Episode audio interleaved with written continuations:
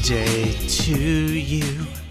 Happy birthday to you. Happy birthday, dear Chinese Communist Party. Happy birthday to you. Yeah, baby. Welcome to the skunk. We're back again here. Uh, this is the podcast that stinks. Of course. Wait a minute. Who wrote that? Just because it's called the skunk doesn't mean that it stinks. This is a good podcast, damn it. We're decent people. We work hard on this. Oh, God. Please don't let this become known as the podcast that stinks. I could see that happening very, very easily. Um, I really am terrible at branding. I know I've said it before. I'll say it again. What have I done? Anyway, welcome to The Skunk. This is a podcast that doesn't stink. It's actually really good, guys. Just give it a chance. Uh, if you're returning, I want to say thank you. Uh, if you enjoy it, go rate it in the iTunes store or wherever you get your podcasts. If you don't enjoy it, well, go away. You know, I don't want you around. That makes me feel bad, and I don't want to hear anything about it. Okay? Thanks. So, this is going to be an interesting episode, everybody. Um, normally, as you know, I try to pick one big topic and stay in that lane with my episodes, uh, which usually turns out pretty well. Um, this time, there's just been so much interesting news over the past couple, you know, days, actually. And the weird thing about it is, I had a hard time focusing on one thing or another to sort of do an episode about. And the reason is, so much of this news that I've seen it ties back to episodes I've already done. Like a great example would be, you know, the first two episodes of The Skunk were about aliens and extraterrestrials and do they exist and UFOs and what do we know. And just the other day, the US government released its full report, as ordered by Congress, about what they know about UFOs. You know, all these videos that we've seen that the Pentagon has leaked and, you know, things that Navy pilots have seen out of their planes flying at weird angles and doing weird stuff. Well, the US government analyzed 144 of these incidents and rendered an entire report and opinion on it. Well, I feel like as a podcaster who just covered UFOs and aliens, I kind of need to go back and touch on that, right? Uh, also, since I've done my Israel Palestine episode, um, the Israeli government basically booted its prime minister, Benjamin Netanyahu, and replaced him with a new man named Naftali Bennett. Well, that's huge news because Netanyahu is a complete right wing psycho war hawk, and his policies over the last 12 years played heavily in the Israel Palestine episode and what I thought could happen there and what, you know, where these two peoples might be going um, in their future. Well, that's obviously huge news that should be touched upon. In addition, it's the 100th birthday of the Chinese Communist Party, which was started in 1921. They didn't take power for about another two decades. But because of this birthday, a lot of articles are coming out about what life is like in China, about how President Xi uh, runs the place and his visions for the future. And so much of it is so dystopian and disturbing. Uh, and the entire thing ties right back to my episode on George Orwell, which was all about totalitarianism and authoritarianism and sort of how state controlled communism, like in China, is actually a right wing ideal. Now, you know, a Republican in America would never agree with that, but it's actually true. You know, this is a place where the people do not have any sort of democratic power. They cannot think for themselves, they cannot speak for themselves. It is an authoritarian state, right? Leftism is for the people and by the people, right wingism is dictators, big daddy uh, governments, and strong militaries and stuff like that. Uh, economic output over people's happiness and the rights of man. And that is, of course, 100% the lane that China swims in. so it's interesting to see uh, right after that Orwell episode. All of this amazing stuff come out about what life is like in China, and it is absolutely Orwellian. I mean, literal thought police, you know, literal uh, wrong think and right think and being jailed for saying or doing or acting the wrong way. Party leaders in every neighborhood, uh, no matter how small or how rural, someone there will be a member of the party. Interesting note here, too. I think a lot of Americans might not realize that uh, everyone in China is not actually a member of the Communist Party. The Communist Party runs the place like an oligarchy or a plutocracy which means that it is a small number of people who are actually party members and they are the ones in control of government. The other hundreds of millions of Chinese are not technically members of the Communist Party, they are simply ruled by them. So, this is a true ruling by the few over the many. Um, that is the furthest thing from a left wing ideal that I can imagine. So all the crowing and the posturing about China being, you know, a AOC's ideal country or a socialist paradise, just not true. I mean, absolutely not true. The idea of socialism and left-wing political ideology has everything to do with the common man having control over everything, right? Marx himself maybe a horrible uh, a horrible marketer because he called it a dictatorship of the proletariat which sounds absolutely terrifying because he's got the word dictatorship in there, and proletariat just means the common man, basically. What he could have said is something like it would be a government of the people and by the people and for the people, you know, like we say in America. Um, so, of course, China does not have that going on for itself at all. It is a, ruled by a very small and very selective party that does not even accept everybody. I was reading a, in The Economist the other day people in China are desperate to get into the Chinese Communist Party because of the benefits that it confers to them, you know, in society. If you're a member of the party, well, you are a member of the ruling elite now, and whatever private businesses you may have will automatically be given preference. You know, you uh, will have an esteemed role in society, and you will also become the watcher rather than the watchee. They're saying that a lot of these private firms in China are vying to have their CEOs or whatever, you know, whoever's in charge of these companies, become party members because there is always someone from the party who is inserted into every company that exists in China to watch it and sort of make sure that party orthodoxy is being observed and that you know pro chinese and pro communist ideals are, are in the workplace 24/7 that there is no sort of wrong think going on. And so they, you know, these companies want their CEOs to become party members so that they don't have to have an outside party observer in these companies, right? Basically, it's the fox watching the hen house. So whoever runs the company, well, he can be the party guy and he can let the party know whether or not everything is on the up and up uh, inside the company. But because of this and other reasons, you know, um, it's difficult to get in the party. President Xi apparently is one big reason for this. Apparently, when he took power, he looked around the Chinese Communist, Party and saw a lot of people who were just sort of slacking off on the ideology. He is a hardcore idealist communist, um, very, very dedicated to the core principles of communism and the cause. And China, over the last couple decades, has sort of drifted on their idealism. And a lot of people in the party were just sort of taking communism casually, right? Embracing a little bit of state capitalism and even a little bit of private capitalism and sort of wink, wink, nudge, nudge. Yeah, we're all communists, right? Well, President Xi does not feel this way at all. And he has been booting those people out and, in some cases, imprisoning them and replacing all of these high ranking party members and all the watchdogs for the activities in China with pretty hardcore lockstep, you know, early Soviet style communists. Um, his idea here is basically complete thought control for everybody in the party. Uh, if he finds out that you are sort of questioning the orthodoxy and uh, the doctrines of communism, well, you're out real fast and maybe even into prison.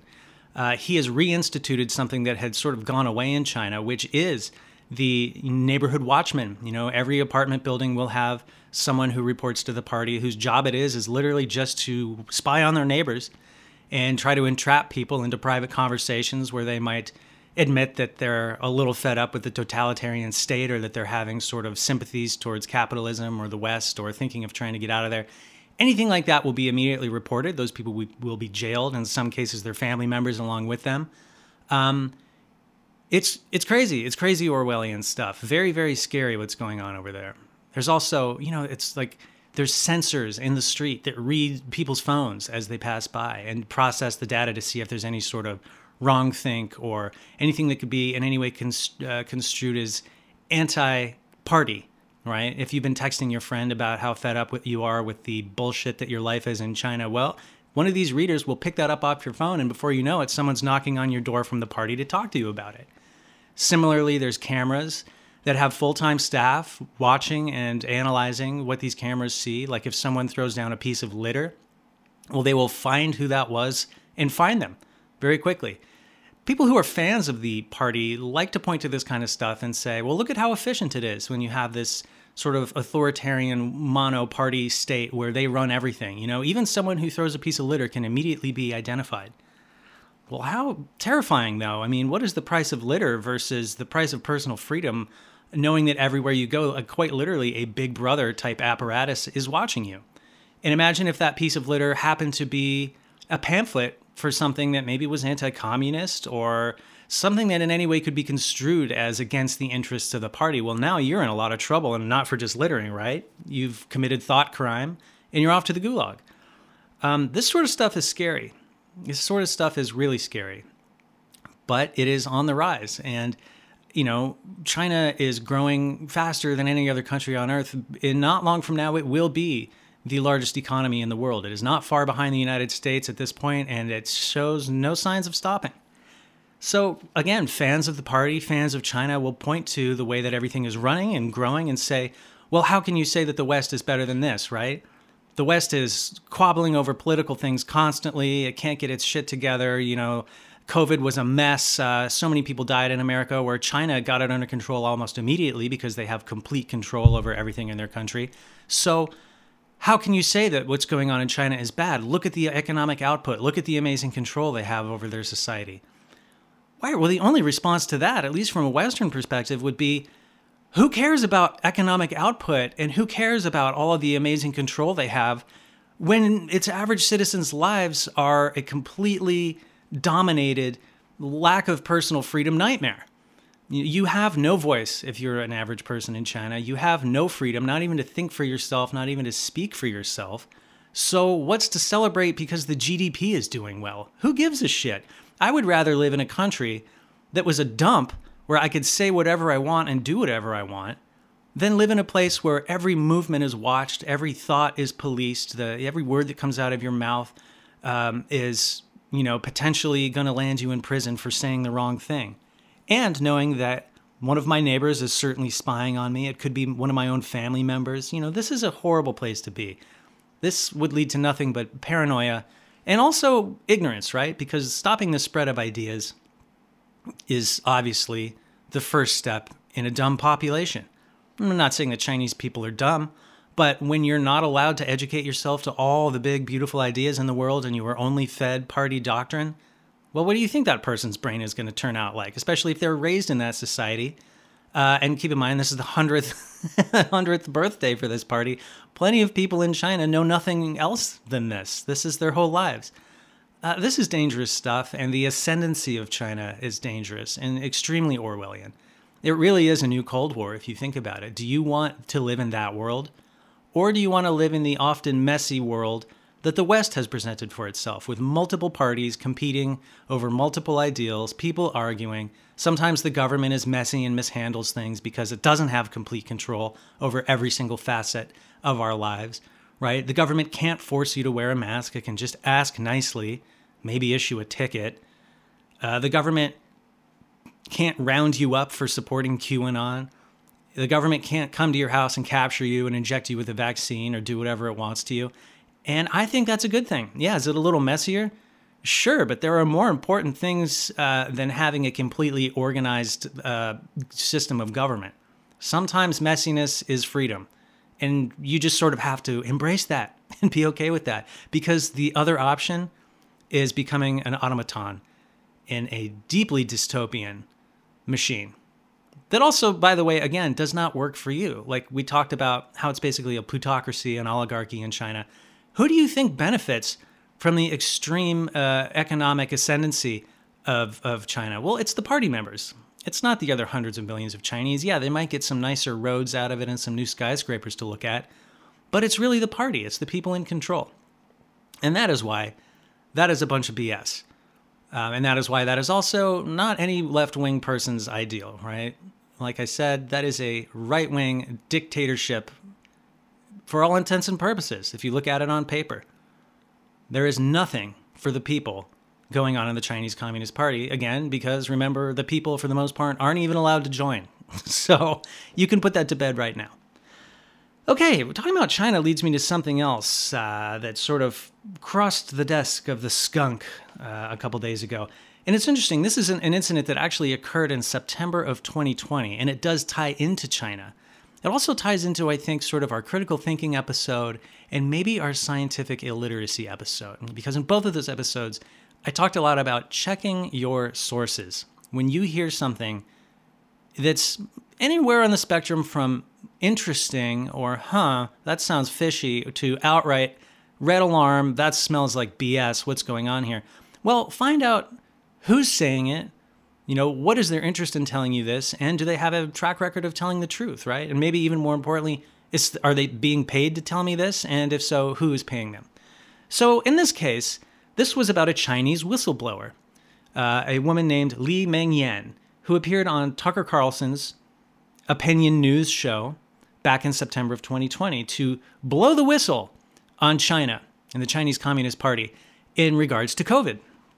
Now, this woman came on uh, to Tucker's program and made claims that she was a doctor, a virologist, who had recently fled from China secretly and been taken to a safe house in the United States, and that the Chinese government was trying to disappear her and wanted to silence her because she knows the truth about COVID.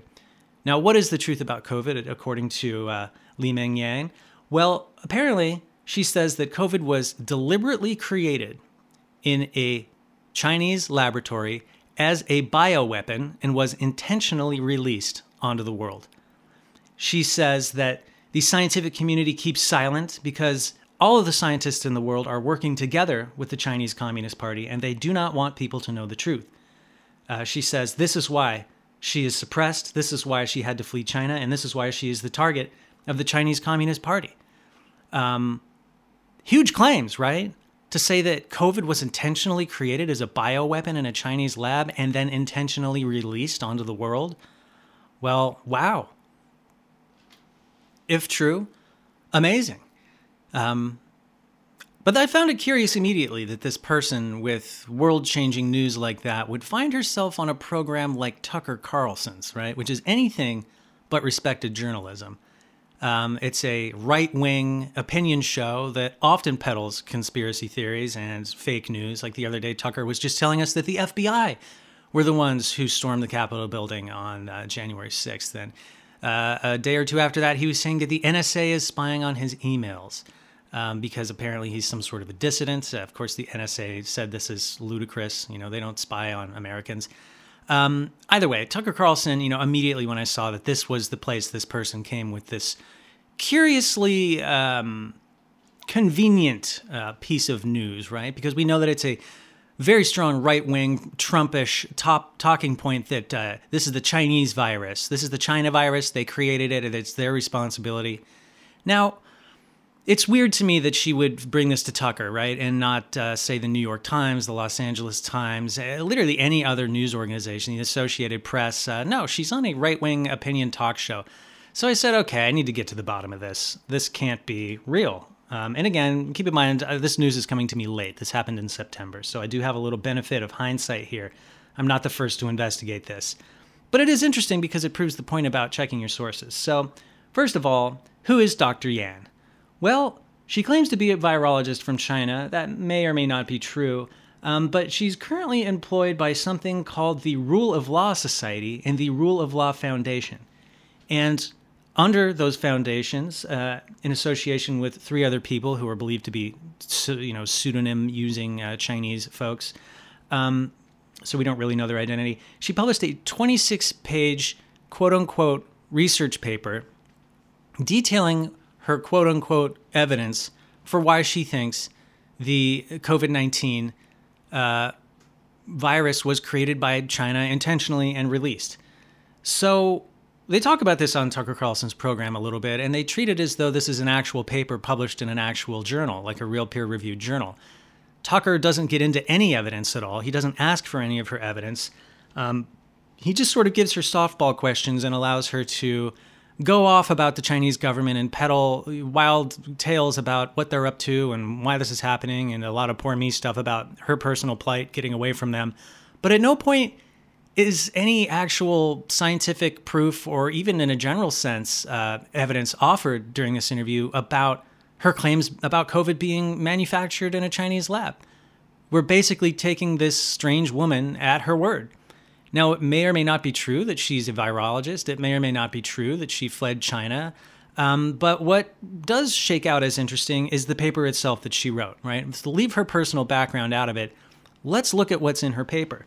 So, this is a 26 page paper co authored with three other people, like I said, who we don't really believe exist. They are probably real people using fake names. Her name is the only real one on there.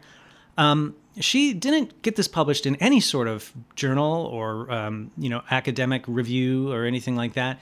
She just uploaded it to a site called Zenodo, a site which is run by scientists, but which anybody can basically upload opinion uh, research papers to. Think of it like Facebook, right? You can go on there and write whatever you want. And yeah, there's other people on there. In this case, it's other scientists, but no one is peer reviewing your work. Um, you can literally just put up whatever you want for the most part. Just put up BS and uh, it flies. Not in the real scientific sense of flying, but it will exist on the site and be searchable in the database. So this woman uploaded this thing there, and after her interview with Tucker Carlson, you know, everybody wanted to read it. So a ton of real virologists and actual scientists went over and checked this paper out and found it to be complete pseudoscience, right? There's nothing in there that backs up her point of view.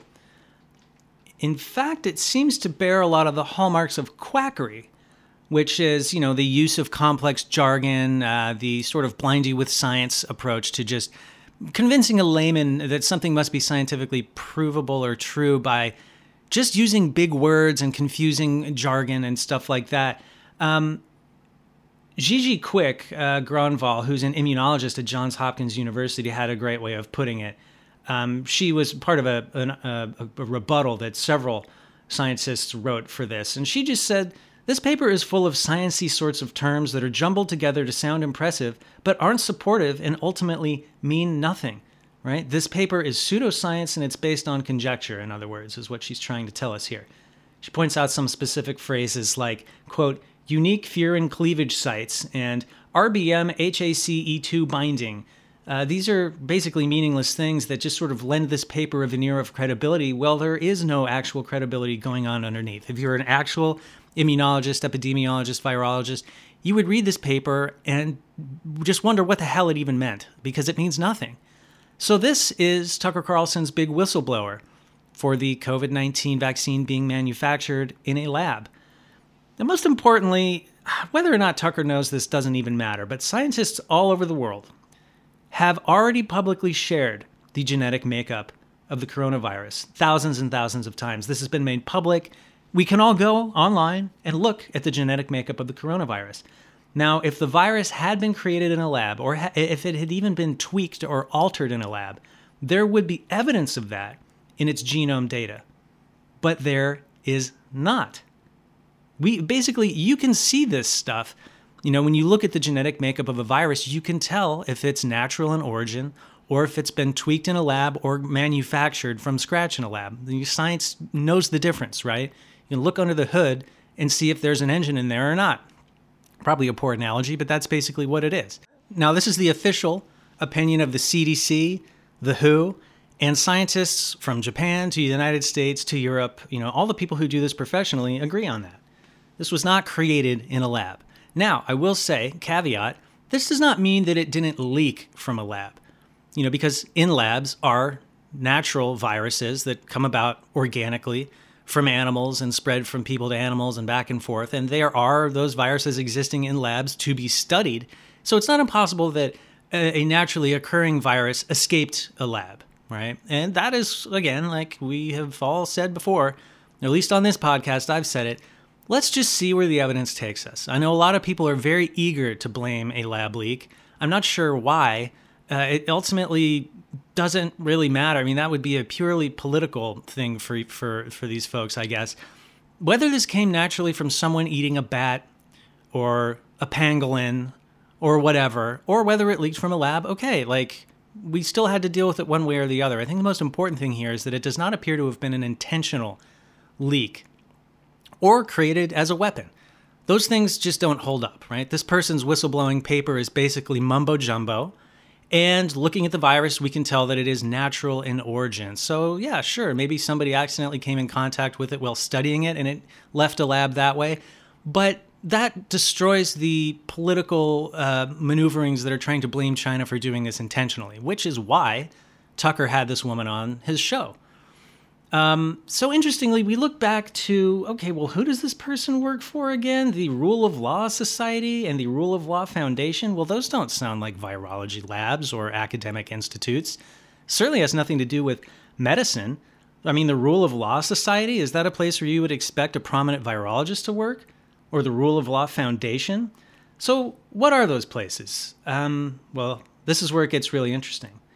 If we look at who runs those two little organizations, it turns out to be none other than Steve Bannon, the right wing trickster and uh, man behind the curtain for a lot of these conspiracy BS types of things. Like, if you smell something rotten in America and you look under your shoe, well, it turns out you've most likely stepped in Steve Bannon. This happens constantly. This guy is behind so much misinformation.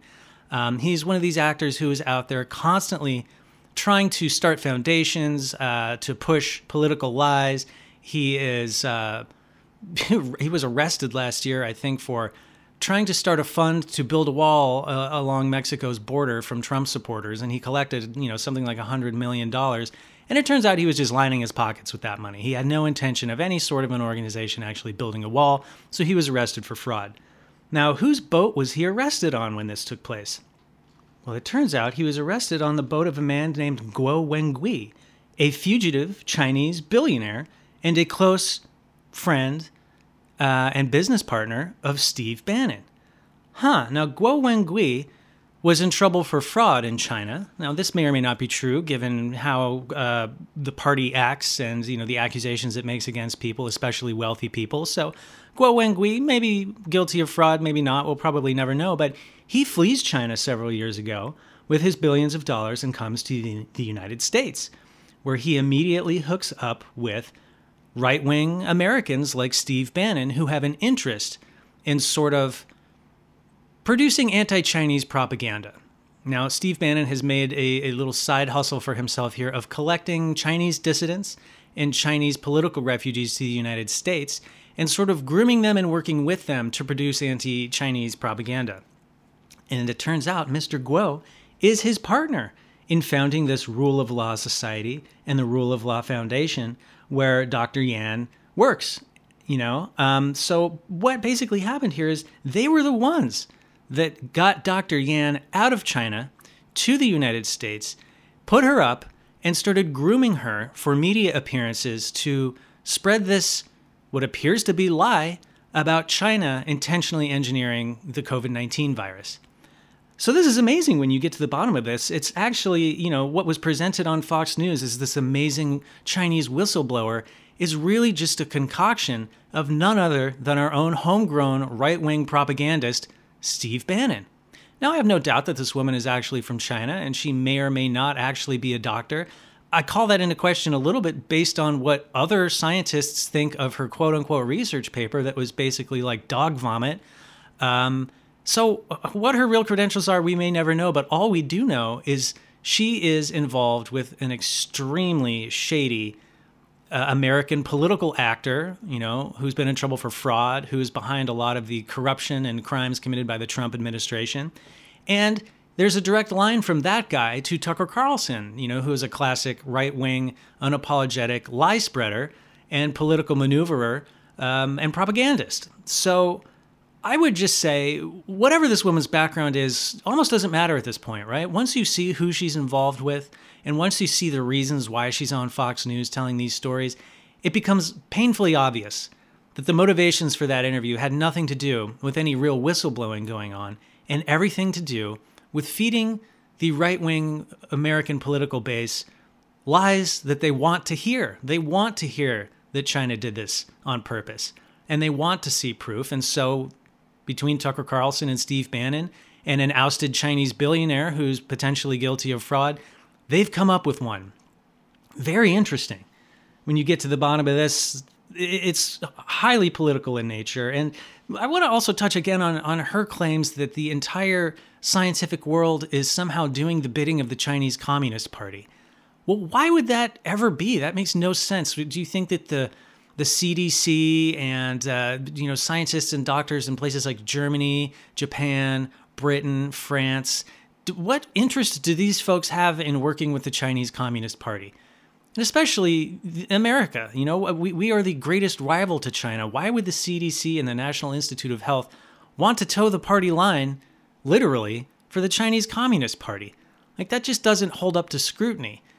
It does fit right in with the right wing paranoia and mistrust of government and the narrative being pushed in places like Fox News and by folks like Steve Bannon on his podcast that the Democrats are somehow communists right? And that the government is lying to you, and that we are slowly turning America into a Chinese, uh, you know, province, or at least a, an independent communist state of our own. None of that stuff is actually happening, but you'll hear talk like that from the right all the time. So, of course, this woman's story that has probably been fed to her by Steve Bannon and Mr. Guo fits perfectly into that. And aha, now we can see here on TV an actual Chinese doctor fleeing in the dead of night to tell us the truth about China. Right, until you actually read her paper or understand the scientific fact that we would know if COVID 19 was created in a lab simply by looking at its genome, which is publicly available to view for every single scientist in the world who understands how this stuff works. Mm hmm. Okay, interesting. That's what comes when you check your sources. I think if you had just seen this on Fox News, or read the article that came out on you know fox.com about this amazing bombshell interview you would probably just move on with your day and say wow well you know they figured out and proved that china created this in a lab. And soon people who aren't checking their sources or looking more deeply behind the curtain on this kind of stuff are believing this hook line and sinker and spreading it to friends to family to people at work. And those people aren't going to bother to check up on it either. And before long the lie becomes the truth, right? No, no, I did hear China. Uh, China created that in a lab. In fact, they even had one of the scientists who helped create it on the news the other day, and she told us all about it. That's some scary stuff, man. And I think that Steve Bannon and Tucker Carlson know exactly what they're doing when they pull the wool over our eyes like this, and that's why propagandists do what they do. They know that you're not going to look too deeply at what they present to you. And if they have the veneer like this is all Fox is, right? The same as this alleged doctor. It's just the veneer of credibility. Well, I have a TV show. I must be legitimate. Look, I'm wearing a tie. The network that I work for has the word news in the title, even though what I'm doing is basically no better than a podcast, you know, an opinion podcast. Um, people are going to think it's news because of the tie, because it says Fox News at the bottom of the screen. And forget the fact that Tucker Carlson's show has been taken to court over telling lies, and Fox News themselves their legal argument was no reasonable person would ever watch Tucker Carlson and believe that it was real news. Like, that is what Fox's own lawyers used as a defense when, when they've been sued for, for peddling lies. No reasonable person would believe Tucker Carlson. It's obviously just an opinion show. It's obviously not real news. So they themselves know goddamn well what they're doing. But the people who watch that show and who see an interview like this will not understand that, and that is how lies become truth. Scary stuff, man. I will say there was another similar thing that actually just crossed my desk this morning. And this was an article from the Wall Street Journal called Are COVID Vaccines Riskier Than Advertised? So, this article is obviously trying to be provocative by insinuating that there's some serious danger to the COVID 19 vaccines, right? At a time when all of us really need to be taking it if we want to get rid of this problem, there are always these people out there sort of muddying the water and stirring things up, which is what this article set out to do. Let me read you the first paragraph of this article, and you tell me if your alarm bells go off the way that mine did. Okay, and I quote One remarkable aspect of the COVID 19 pandemic has been how often unpopular scientific ideas, from the lab leak theory to the efficacy of masks, were initially dismissed or even ridiculed, only to resurface later in mainstream thinking. Differences of opinion have sometimes been rooted in disagreement over the underlying science, but the more common motivation has been political. Okay, so right off the bat here, I'm seeing that this person is saying unpopular scientific ideas like lab leak theories and the efficacy of masks were initially dismissed and ridiculed only to resurface later in mainstream thinking. Okay, whose mainstream thinking again is the lab leak theory? Uh, whose mainstream thinking uh, is that masks might not work? Well, I don't think that's the mainstream opinion of science. I think that's the mainstream opinion of right wing people who don't believe in science and find the whole COVID thing inconvenient and want to blame China for it. I think that that's not really mainstream thinking at all. And this person goes on to end that paragraph by saying the more common motivation for all this stuff isn't scientific, it's political. No, I think it is scientific and you're making it political, right? They go on in this article to basically go over some cases of people who have had negative reactions to the COVID 19 vaccine and sort of say uh, science is covering this up, right? There's all these dangers to the vaccine and people aren't talking about it, and these studies are being suppressed, even though for some reason they have access to the data. They go on to say that, you know, there were 310 million vaccine doses that have been given so far uh, in the United States, which actually to me seems like a lot. I mean, maybe that number is right, maybe it's not, but they say 310 million vaccine doses have been given and there's been 321 cases reported of myocarditis, which is my understanding is basically a swelling of the heart muscles. Um, okay, so if 310 million doses have been given and 321 cases of myocarditis, myocarditis uh, have appeared, well, that means that it's a one in a million chance that you might experience some heart swelling. One in a million. 310 million doses given. 321 cases. Is this supposed to worry me that much? Am I would I rather get COVID than take a one in a million chance that a survivable uh, side effect will maybe happen to me? Is this supposed to be some sort of a bombshell that tells us we shouldn't be getting vaccinated, right? I don't understand the point of this. They go on to talk about some other stuff like that. Uh, none of it really impressed me. I just felt like this whole article was basically political. So this already just had me like, what the hell is this article talking about? Like, this does not seem like a very scientific article at all. It seems like it has a very conservative sort of bend to it. So I read on and I find this paragraph quote, The battle to recover scientific honesty will be an uphill one in the US. Anti Trump politics in the spring of 2020 mushroomed into social media censorship of conservatives. News reporting often lacked intellectual curiosity about the appropriateness of public health guidelines, or why a vocal minority of scientists strongly disagreed with prevailing opinions. Hmm, interesting. So, what this person is saying is basically he thinks that science and the media have uh, colluded uh, to make COVID an anti Trump type thing, right? And uh, the, the mentioning, of course, of the social media censorship of conservatives and pro Trump people tells me exactly this person's point of view, right? We've covered that ludicrous BS on this show before. And then they go on to say that why won't the news uh, have the intellectual curiosity to, you know, talk about the vocal minority of scientists that disagree with prevailing opinions, you know, like mask wearing and getting vaccines and social distancing? Well, I don't know why we we constantly on the right wing here are focused on the minority opinions in science, right? Why again the climate change people want to talk about the 3% of scientists who don't think that climate change is man-made and they want to completely ignore the 97% of scientists who do agree that climate change is man-made and they see the obvious pattern, right? Why are we worried about the 3%? These people are severely outvoted. It seems like they're getting it wrong. And again, here, this person's saying, why are we only hearing about the majority of science, you know, uh, opinions uh, from epidemiologists and virologists and doctors who are talking about wearing masks and social distancing and getting vaccines? Why are we only hearing from them? Why aren't we hearing from the minority of quacks that are very vocal? This is censorship, right? This is conservative censorship. Good Lord. I mean, no, that's just, this is just muddying the water. It's obvious. I hate talking about this over and over again, but it's obvious that wearing masks, if everyone does it, slows the spread of COVID. We've seen it work. We know it happens. It's not just for COVID, it's for other infectious, infectious diseases too. We understand how the vaccine works. We understand how social distancing works. It doesn't matter that there's a vocal minority of conservative scientists out there with uh, fringe opinions. Why would we, you know, as the, now speaking as the royal we, as the media, want to muddy the water with stuff that is not considered mainstream science, right?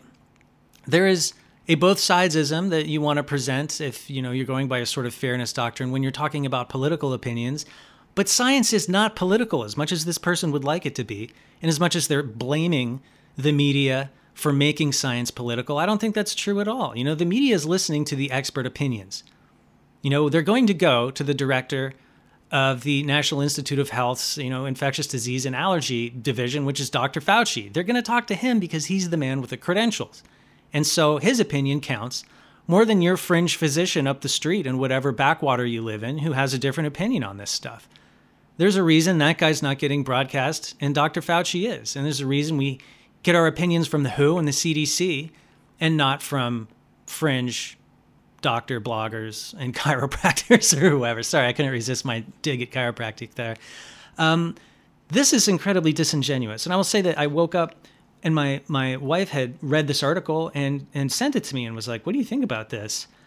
And I said, you know, after giving it a read, it just seems extremely agenda heavy on the political side of things. And I said also the Wall Street Journal not exactly known for being fair and balanced, right? Like this is a, a, a paper that you might get amazing business news from. It's actually owned by Dow Jones, so that should tell you something. It's sort of a pro-capitalist business paper. But when it comes to the world of science, uh, it has a really poor reputation. And so I actually looked up on Wikipedia and sent her their quote. I didn't know that Wikipedia said this about them until I read it, but I figured something like this might be in there.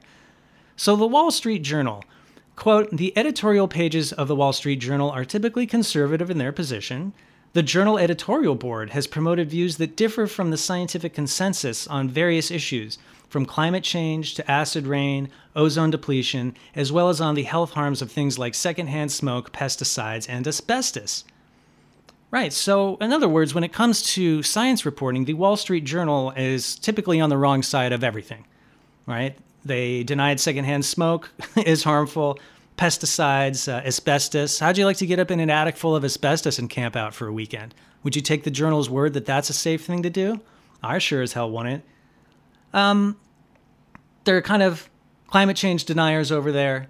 Uh, they denied ozone depletion existed back when that was a big problem. So I just, I wouldn't really take their word on something like um, whether or not vaccines are safe. And when they're sort of pushing back against mask wearing and social distancing and advocating for giving voice to a vocal minority of fringe scientists and giving them an equal platform with scientific consensus.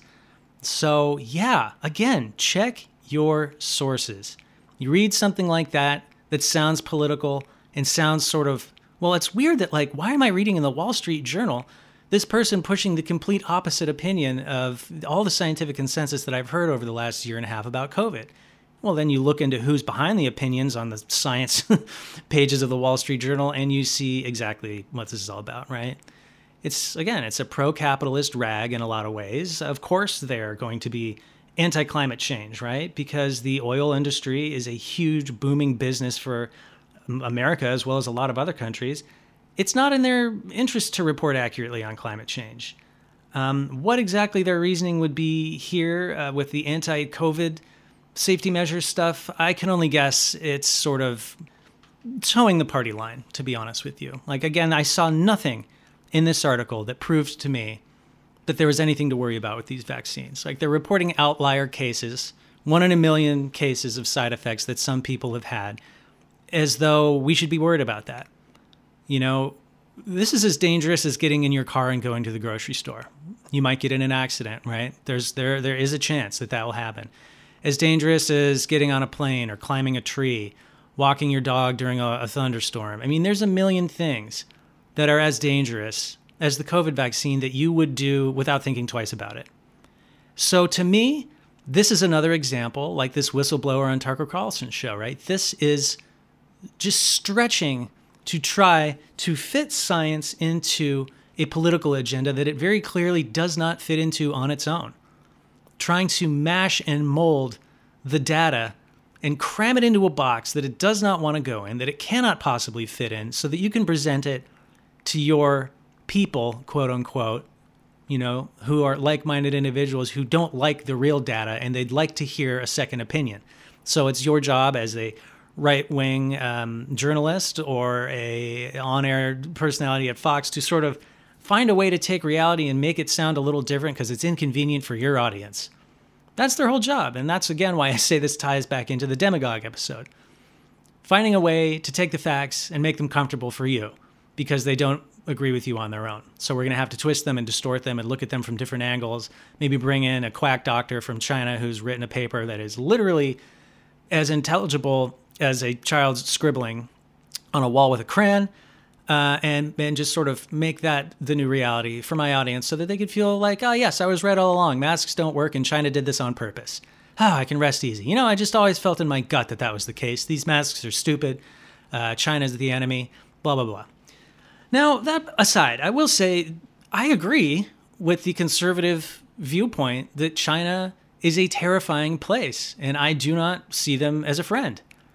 I might see the Chinese people, you know, the proletariat, as it were, as friends because again they don't control the party. The party controls them. So i see no reason to take this up with every chinese person.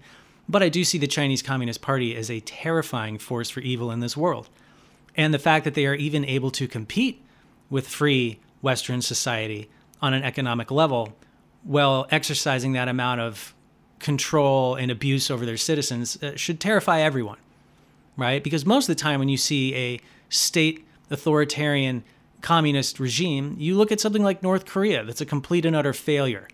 You look to the Soviet Union that fell apart, couldn't couldn't make that dream work for itself, right? It was basically the proof was in the pudding for state-run communism when the Soviet Union collapsed. And then the only remaining communist states, really, you know, you look around, most of them are dumps and hellholes that you would never want to live in because they're just poorly run. The people are starving. It's obviously an extraction of wealth from the bottom to the top. The party collects everything, and the people are left to starve and die and basically toil for the benefit of the party.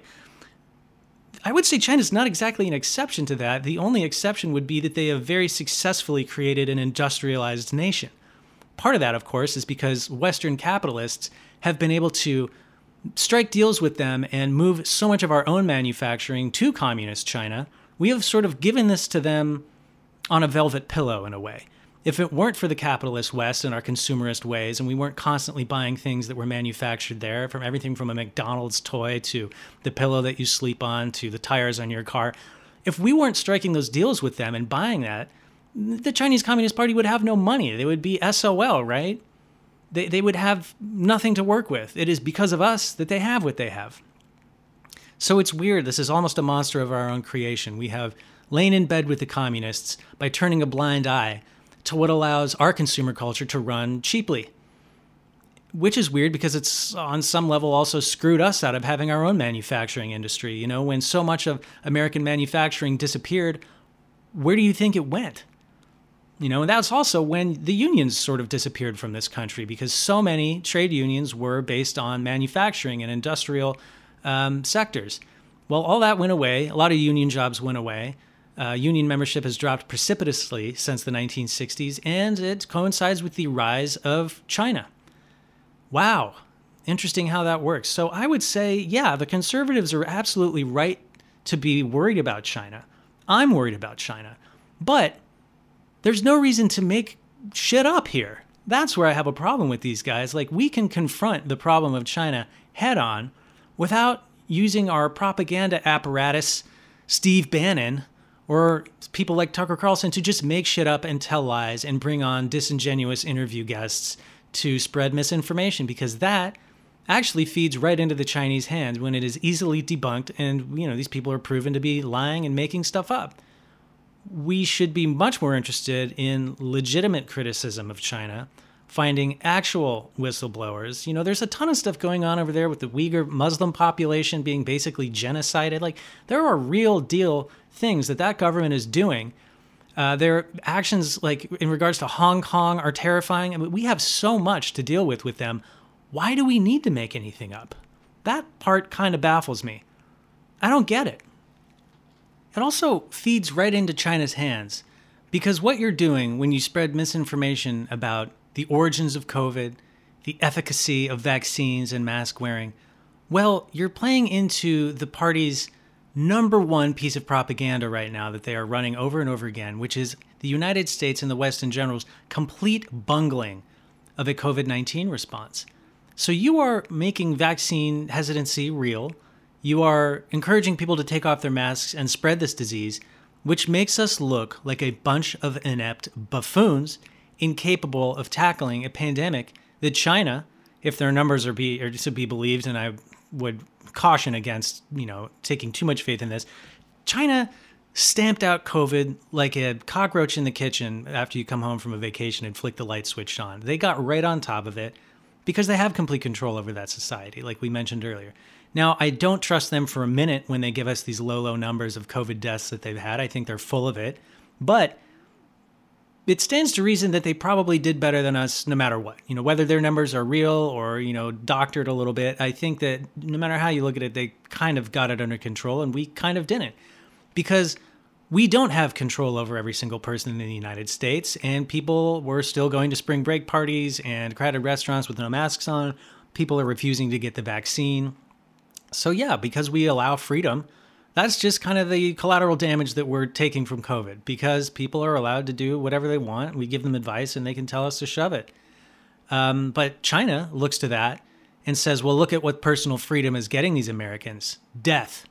You know, thank God for you. You've got a big daddy government that watches out for you and tells you what to do, what to wear. You're going to put that mask on. We're going to put this in your arm, whether you like it or not. And it's all to keep you safe. And look, we did it. We kept you safe. Look at how few Chinese have died because of our harsh, controlling ways. You know, this is like having a parent that um, just uh, beats the hell out of you and tells you that it's for your own good.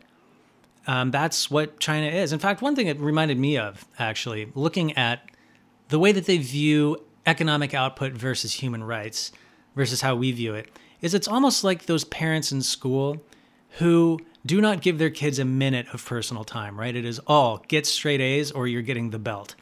Study, study, study, get straight A's. And then after school, it's straight to tennis practice. And then after that, to piano practice and violin practice. And then after that, you're doing this activity and that activity. You're going to French class, you're going to that class. These kids just always have a thousand yard stare in their eye because in their parents' mind, it's more important for this kid to be educated on every single thing under the sun and get straight A's and get into the most prestigious university possible so that the kid can what? Be rich one day? That is more important than this person's happiness. This kid is not living a well-rounded life. You know, no matter how many classes you enroll a kid in, part of life is personal time to explore what you want to explore, to have social interactions with people, to have friendships with other kids. Go outside and ride some bikes. Use your imagination. Go play in the garden. Follow a snail around. Whatever the hell it is kids do on their private time. These are the people that are, are depriving their children of that vital part of their identity and growth. Well, that is sort of China's attitude towards its own citizens. It does not give one iota of a shit if the average Chinese person is happy or feeling good about themselves or feeling in any way liberated or thoughtful. That they don't care at all. What is important is that the GDP continues to go up and that the health of the party and the Chinese society uh, are, are doing better and better at all times. Like that is what matters. It is a different look at life than what we have. We value economic output too, sure, but more importantly than that, we value personal freedom. Um, so this is really a battle of ideals here in a big way. Do you think it's more important to live in a country that has an amazing manufacturing sector at the expense of your personal expression and ability to control your own thoughts and actions? Or do you think it's more important to be able to say what you want, read what you want, associate with who you want, criticize the government, blog something inappropriate, uh, and maybe your economy does a little bit worse because there's dissenting opinions and people can't agree on things? I don't know. Of course, I'm a Westerner, so I see that as a better way of life. But we have a very real information war to fight with China, especially as they continue to beat our ass in the growth department as to why our way of life is better. There are a lot of people in China who legitimately enjoy Chinese society and believe that that is the right way forward, right? It is a different culture than ours. It's it's difficult for some of us to look at that and believe wholeheartedly that anyone enjoys it. But some of them really do. It's like being on a winning sports team, right? They don't mind making personal sacrifices for the benefit of the greater cause, of the greater team, which is the, the party. So, my whole point here basically, a lot of misinformation back and forth about all this stuff. Checking your sources is vitally important, you know, and if we're going to go after our great rivals, China, why not do it honestly? They have plenty of stuff, easily low hanging fruit to criticize. No reason to bring on fake doctors and lie about it. Okay, anyway, I spent a little bit too much time on China in this episode. Um, there is some other stuff that I wanted to touch on, but I think we really only have time for me to get to the UFO thing because I want to update that. Um, so, yes, the United States government released a report uh, of 144 different UFO incidences that it was aware of and that it investigated. They had a lot to work with. Um, they had all the evidence, you know, from the Pentagon available to them, and whoever else in the military had these videos and these eyewitness reports and stuff like that. And they investigated all this stuff. And out of the 144 incidences, they were only able to explain one, which is pretty interesting. Um, and that was something that turned out to just be a deflating balloon. so, wah, wah. but that leaves 143 other unexplained incidences. It's also interesting, they've decided to drop the term UFO. They are now calling this uh, a UAP, uh, unexplained aerial phenomenon, instead of an un- unidentified flying object. So, whatever, arose by any other name, right? It's a UFO. So, what's interesting here is that, of course, this means they provided no answers for this stuff. Some of these videos and uh, and incidences they agreed were very, very baffling and did appear to, you know, show things that looked like maybe they were defying the laws of physics, or at least defying technology that we have at the moment would probably be a better way to put it. Like things flying at angles and at speeds uh, that we believe to be impossible given our own current technology. Now, that doesn't necessarily mean that this isn't a natural phenomenon or a trick of the camera, or more importantly, this could still be top secret stuff that they are just not willing to admit that they have. Um, and the investigators delved into that. You know, they said that the military is telling them that they are being uh, upfront and forthright about what they have and what they don't but these people do not have top secret clearance to learn whether or not that's true. you know, the, why, why would the military tell these sort of independent investigators, oh, that now that's just this super top secret thing that we were operating, you know, uh, out of the black budget and we're building. Um, yeah, we'll tell you all about it. No, it's not a UFO. No, it's much it's much easier for the military to have these investigators believe that they don't know what it is than to give away their greatest secrets. now, that may or may not be the explanation. Who knows? It's possible. It could not be. It could also be another country's technology. Um, we don't know. Uh, the, the fact is, this report basically gave us exactly what I at least expected us to give, which is zero answers at all and one balloon. So I don't know. It's I feel like it's it's worth mentioning, but it doesn't really contradict anything I brought up in my first two Alien episodes, which is that just because something is unexplainable doesn't mean it doesn't have an explanation, right? We might not be clever enough to figure out what this phenomenon was.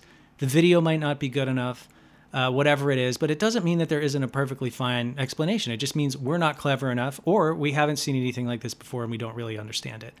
So, interesting, right? very, very interesting. I think this will probably do nothing to change the greater conversation about aliens and UFOs. I think it will just continue to be the way that it always has been because no answers were provided. I will say one thing worth mentioning about it, though, is that at no point in this report are aliens mentioned, are extraterrestrial technologies mentioned. Uh, nothing of the sort ever comes up. They categorize the the possible solutions to these aerial phenomenon into different categories. I think there's like five of them, all the way from you know easily explainable earthly phenomenon to technological malfunction of a camera or something like that.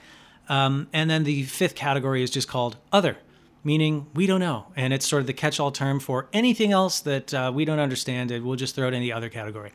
So yeah, no aliens, none of that. In fact, they kind of go out of their way to say like you know, there's probably a reasonable explanation for most of this stuff. We just can't figure it out.